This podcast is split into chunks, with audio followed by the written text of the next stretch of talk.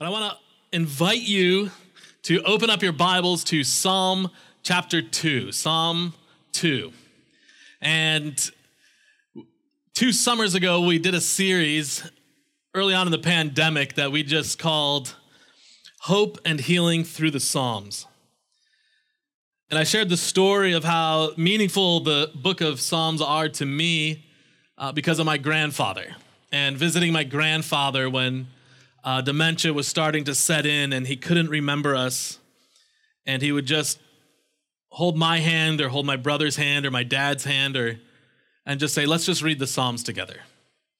Let's just read the Psalms because he knew that the Psalms were comforting. He knew that the Psalms had hope when he was in that weird stage of knowing that he was forgetting stuff that he should remember. And it hit me very hard of the, all the things that my grandfather was forgetting. He knew to go to the book of Psalms.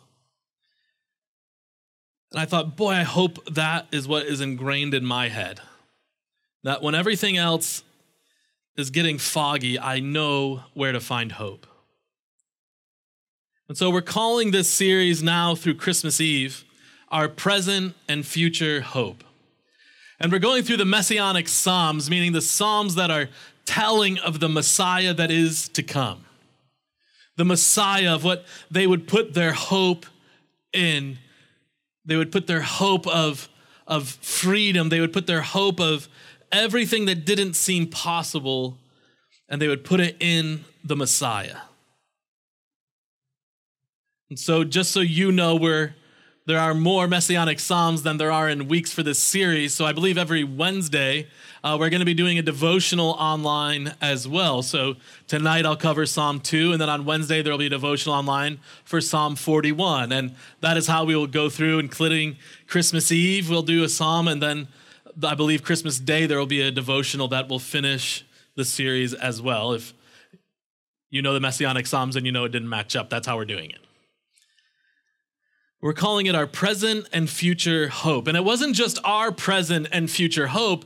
Uh, this would have been the nation of Israel, the, the psalm as David was writing the majority of these, that would have been their present hope. And eventually, when David didn't do all that they thought he would or should do, it was put into a future hope of the Messiah. Thomas Brooks, who was a Puritan pastor in England in the mid to late 1600s, he one time said that hope can see heaven through the thickest clouds. Hope can see heaven through the thickest clouds. Just this last week, I was, believe it or not, at a coffee shop, Coastal. And the table next to me, I heard somebody repeatedly say, I don't know what this world's coming to. I've never seen it this bad. I don't know what this world's coming to. And just continually speaking, and, and it was just absolutely hopeless. And as much as I would love to say that, yes, in fact, during this time, it seems that there, there's a lot of thick clouds, that it is getting hard to see sometimes. That is how it has always been. That at some point in time in everybody's life, or maybe countless times, or there's always been thick clouds that make it very difficult to see heaven. But it is that hope and what we place our hope in that helps us to see through the very thick clouds to the hope that is in heaven, the eternal pure hope. Now, Israel, when this was written, Israel's hope was built upon a ruler. It was built upon a king. And, and Israel, since it's really it's formed from Abraham, always had its hope in what we would call an imperfect Savior, an imperfect Christ type. Somebody that they would put their hope in. Abraham, Moses, and we can go through this list, through the different judges, and then through, they finally said, Hey, everybody else has a king, just give us a king. And God warns them what would follow with a king. And they said, Yeah, it doesn't matter, give us one anyways. Everybody else got one, they look nice. And they got King Saul. That wasn't God's choice, that was the people's choice. God anointed David, and they put all their hope in David when he was the ruler. And again, they never lived at such a time where they had such a powerful military and they seemed to have so much money and they thought everything was going great under David. And when David wrote these Psalms, and what's interesting is there's this incredible correlation between this messianic Psalms that we've had ongoing conversations with the different people that are doing the devotionals or that will be preaching in, uh, in a couple weeks. And they said, Is this about David or is this about Jesus? Because it can get very foggy. And I believe that it was both. That David, and, and most of the times and most of the Psalms that we're going to go through, he's it's about him and it is about the ruler of God's people, Israel. But so much of what is said is used later on. In fact, a part of Psalm 2 is what God says when Jesus is baptized and comes out of the water with John the Baptist. He said to me in verse 7, he'll say, You are my son. And then part of Isaiah, and he says, In whom I am well pleased. And so we see that these are meant for both. But David was the imperfect Savior, Jesus would be the pure, perfect Messiah. And it is believed that it wasn't until the post exilic time, and again, last year we covered through Ezra and Nehemiah and Malachi and Haggai, that they would continue to follow their kings, even though they were not worshiping God and they were in idol worship, and they would hold to the Psalms, some of them. Some of them would start putting their hope in this perfect Messiah because their leader was in no way perfect. And then they were taken into exile. They were taken into slavery. They were brought to Assyria. They were uh, brought to Babylon. And they just didn't make sense. And they started to wonder will we ever actually have the ruler that we want? And then, even when they were allowed to go back under, under Cyrus, they went back, but they still were just puppet governors. And then again, it was more other rulers and it was other nations that just kind of took turns being over them. And then the Romans came. And it was that group that we talked about, the, the quiet in the land, the faithful remnant, that they started to realize that these Psalms were meant for the coming Messiah, the perfect Savior that that's what they were to put their hope in. And so Psalm 2 isn't just a what we call a messianic psalm, it is also a ruler psalm, a psalm about the perfect ruler as well. So again, we have David. David is writing this.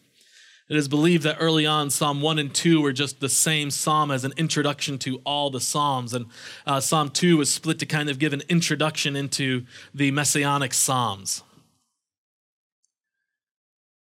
And you'll see this dual thing happening between David, the imperfect and flawed Savior of Israel, and Jesus, the perfect and complete Savior of the entire world. So read with me Psalm 2. It says, Why do the nations conspire and the peoples plot in vain? The kings of the earth rise up, and the rulers band together against the Lord and against his anointed, saying, Let us break their chains and throw off their shackles. The one enthroned in heaven laughs. The Lord scoffs at them. He rebukes them in his anger and terrifies them in his wrath, saying, I have installed my king on Zion, my holy mountain. I will proclaim the Lord's decree. He said to me, You are my son. Today I have become your father. Ask me, and I will make the nations your inheritance, the ends of the earth your possession. You will break them with a rod of iron, you will dash them to pieces like pottery. Therefore, you kings, be wise. Be warned, you rulers of the earth. Serve the Lord with fear and celebrate his rule with trembling. Kiss his son, or he will be angry, and your way will lead to your destruction, for his wrath can flare up in a moment. Blessed are all those who take refuge in him. So, point number one, we see in verses one through three the great conspiracy. The great conspiracy, verses 1 through 3. Why do the nations conspire and the people plot in vain. The kings of the earth rise up, and the rulers band together against the Lord and against his anointed, saying, Let us break their chains and throw off their shackles. You see, there is a conspiracy at work. And it probably was going on for David as well. As you know, David was constantly being uh, tried to be overthrown. Different sons of his tried to overthrow him, and Absalom came really close. So they're not sure of the exact writing of this psalm, but it may have been during one of those times where it seemed everybody was against him. And Absalom actually had the majority of the kingdom on his side. And it seemed inevitable. But God protects his anointed one. But the big conspiracy, the great conspiracy that is being talked about here, is this conspiracy of the world's leaders, the kings, the rulers, the people that actually make things happen in the world. And so when you hear these different conspiracy theories, it shouldn't be surprising. It's always what's happened. And their conspiracy is they are trying to, it says, let us break their chains and throw off their shackles. They are trying to break free of God's rule. They're trying to break free of what God has instituted, what his son came and defeated, both sin and death, to give this big, eternal, perfect hope for you and for me and those that believe in him. So it isn't that they're people that are conspiring against God. It's this this has been the story since the beginning that Satan since the garden of Eden has used whatever he could to turn people from God. That is the conspiracy. And as much as we'd like to think that that happens in these big secret meeting rooms somewhere, it happens in your heart every day that Satan has a conspiracy that he is trying to bring people and turn them away. He's trying to get them to put their hope in something other than the Savior. This conspiracy is driven by Satan, who always wants to cause resistance and rebelliousness towards God's kingdom. Point number two this is God's response to the conspiracy.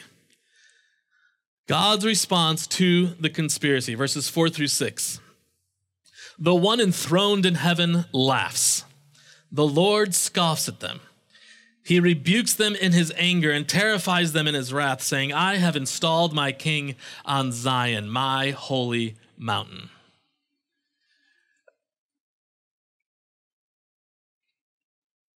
There's been several statistics that those who believe and, and buy into conspiracy theories are much more prone to anxiety and depression and different mental health things, and it's been proven over and over again.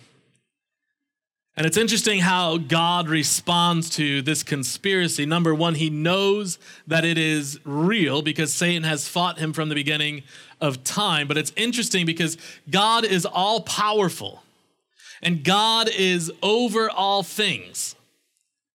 And so at first, when a human decides that they are going to fight against God, it is laughable.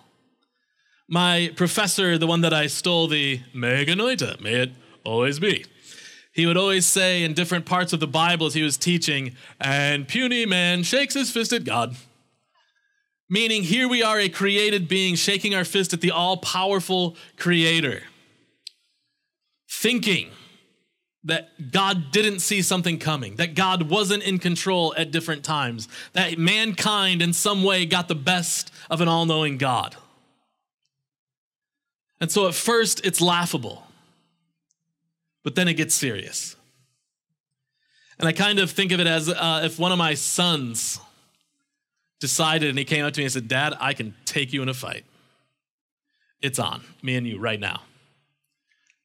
I feel somewhat confident in my skills that I could take a four year old if I had to.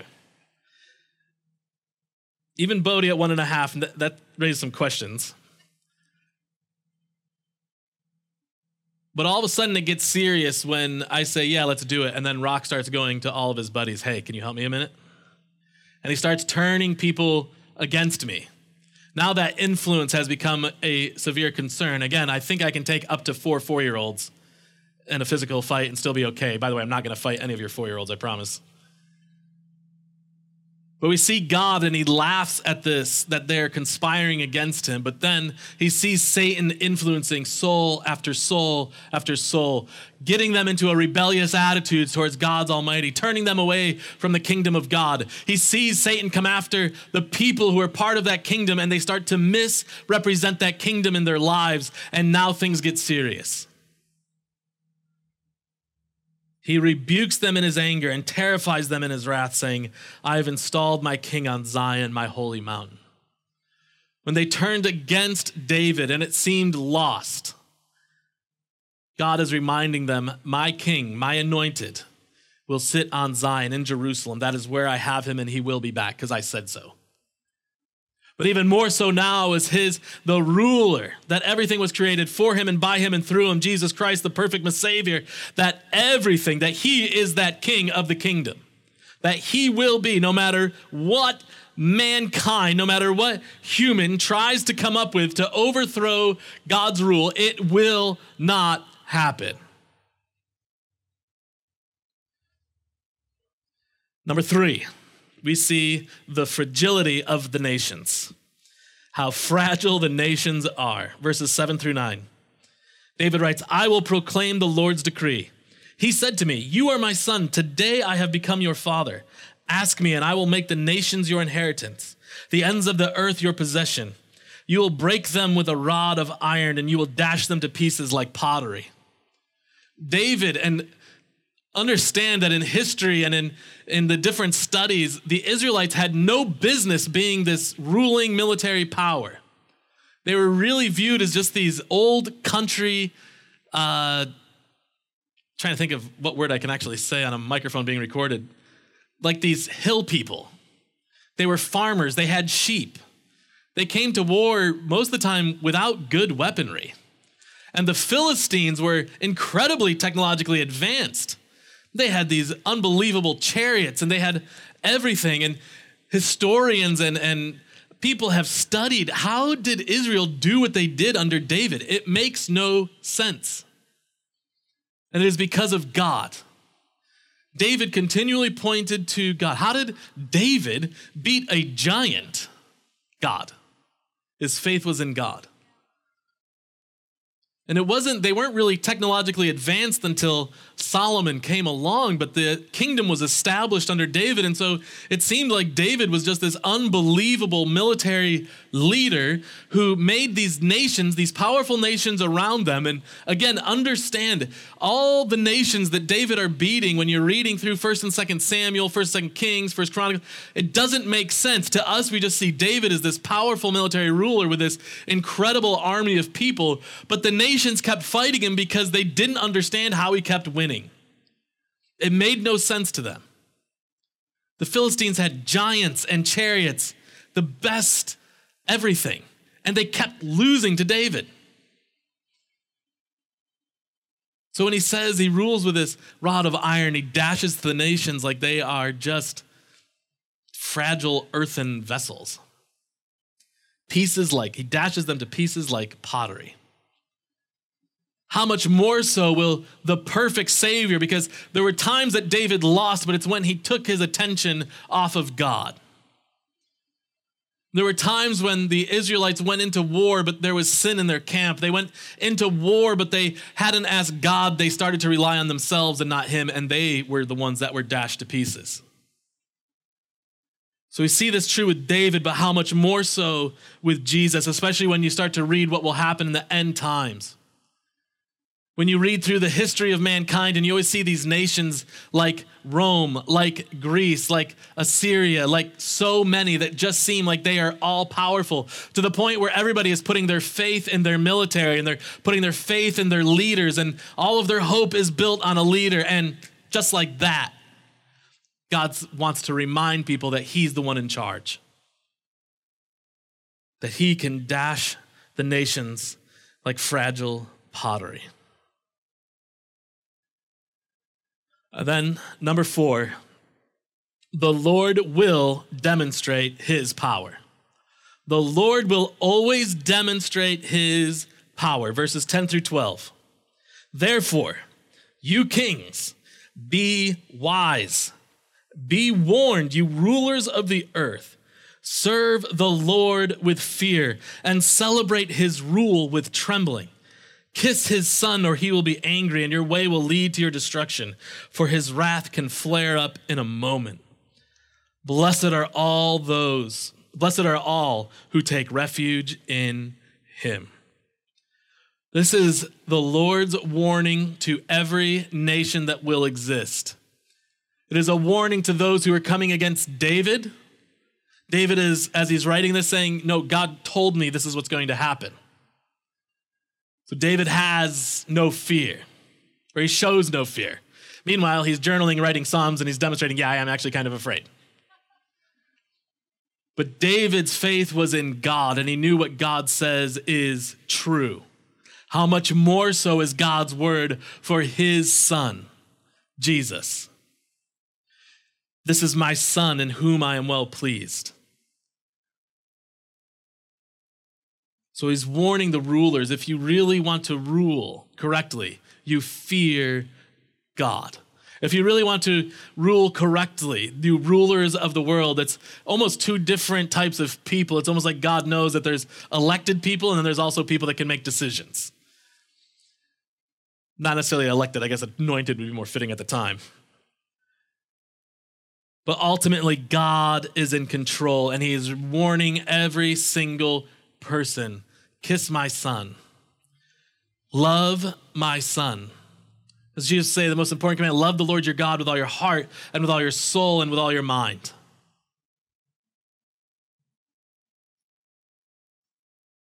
If you do not kiss his son, he will be angry, and your way will lead to your destruction.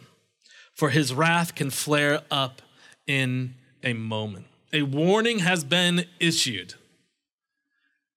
And what we have seen since that warning was issued in Psalm, and even before, since the creation of man, was a warning was put forth by God. Love the Lord your God with all your heart, soul, and mind, and love your neighbor as yourself.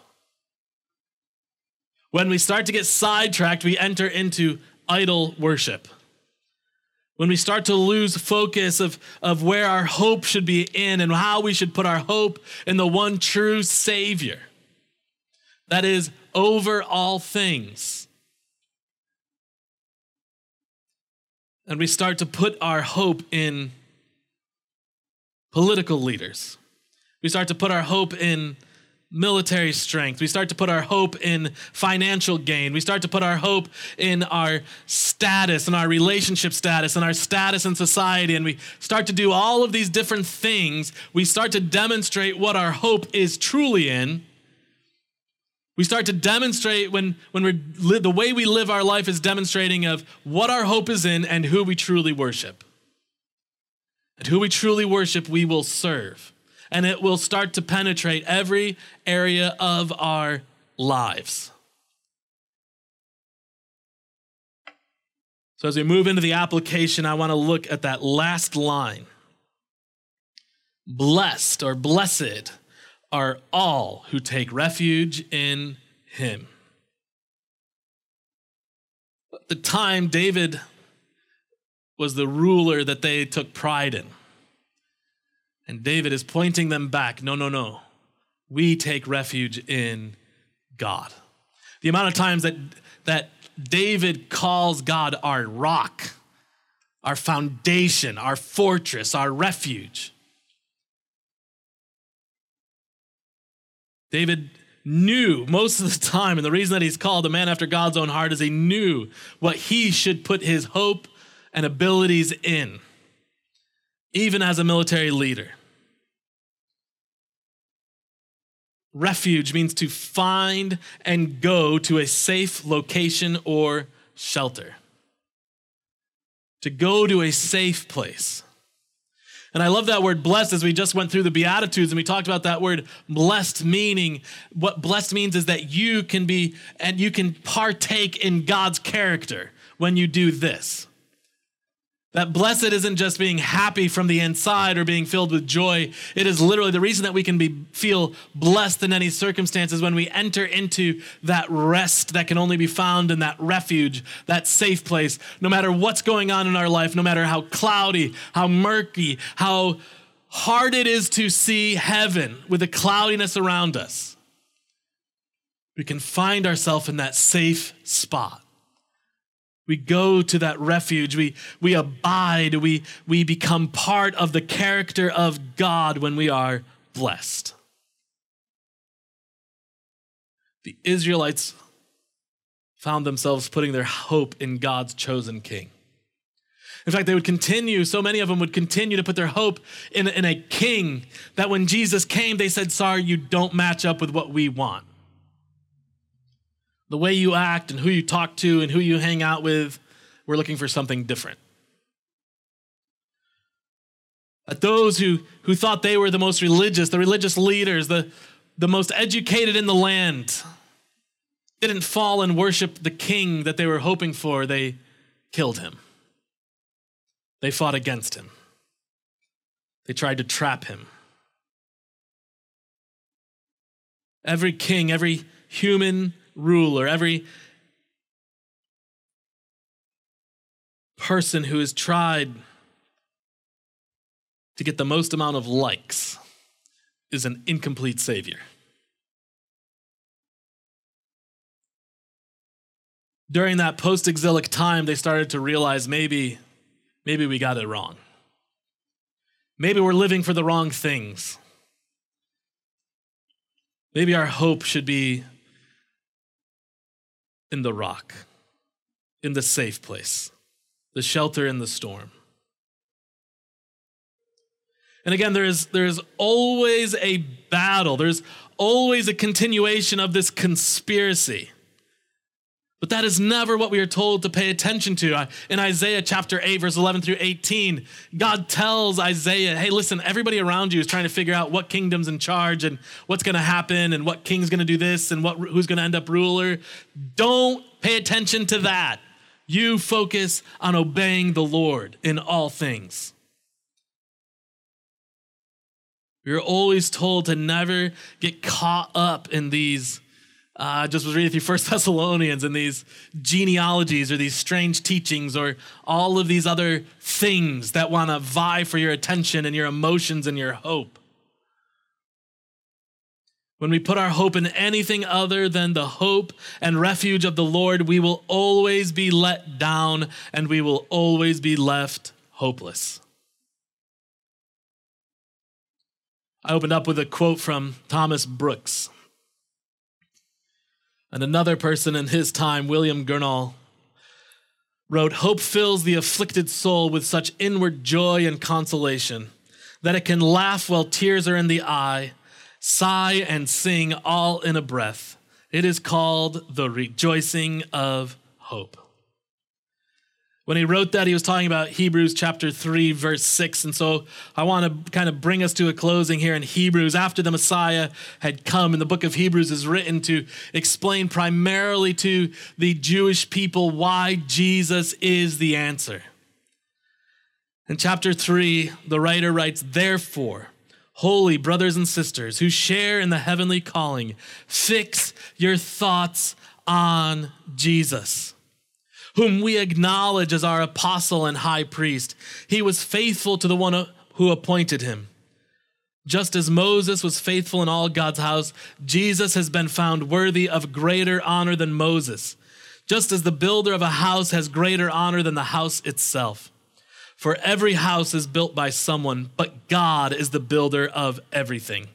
Moses was faithful as a servant in all God's house, bearing witness to what would be spoken by God in the future. But Christ is faithful as the son over God's house, and we are his house, if indeed we hold firmly to our confidence and the hope in which we glory. At this time when we move in, and I kind of always find it laughable, and because there's not many of us here tonight. I, I feel very free to speak. But kind of an ongoing joke is well, it's Christmas season. So attendance goes down and giving goes down. Happy birthday, Jesus.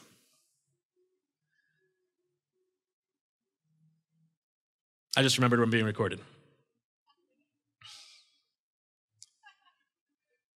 But it's that time where we can get wrapped and caught up in using Jesus' name to manipulate to get the things that we want.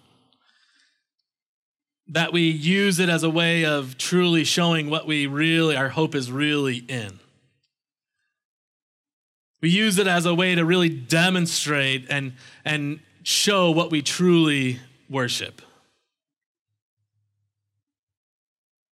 And so, as we go through this series, our prayer is that our hope is in the right place.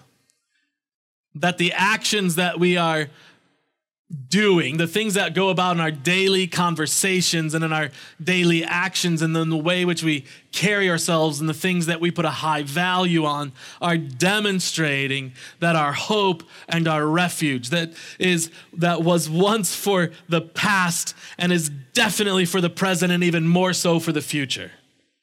That Jesus is our present and future hope.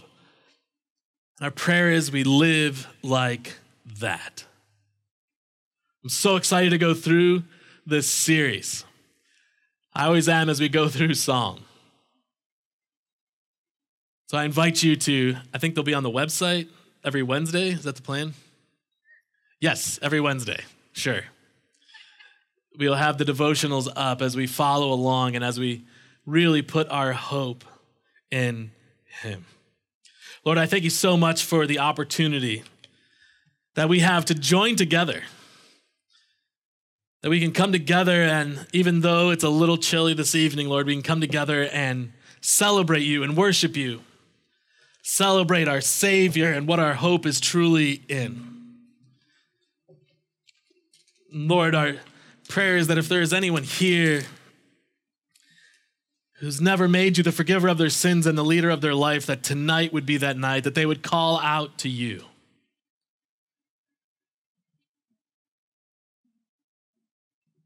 that you would become that eternal hope, that eternal refuge. Lord, you know our hearts and you know our minds. You know the things that are vying for our attention constantly, the things that we are tempted to put our hope in, the things we have put our hope in that do not last for eternity. So Lord, I pray not just for those who don't know you that they would come into that relationship with you, but that those who do know you, that you are their perfect and complete Savior. Lord, that we would live in a way that demonstrates what our hope is truly in. And I pray these things in Jesus' name.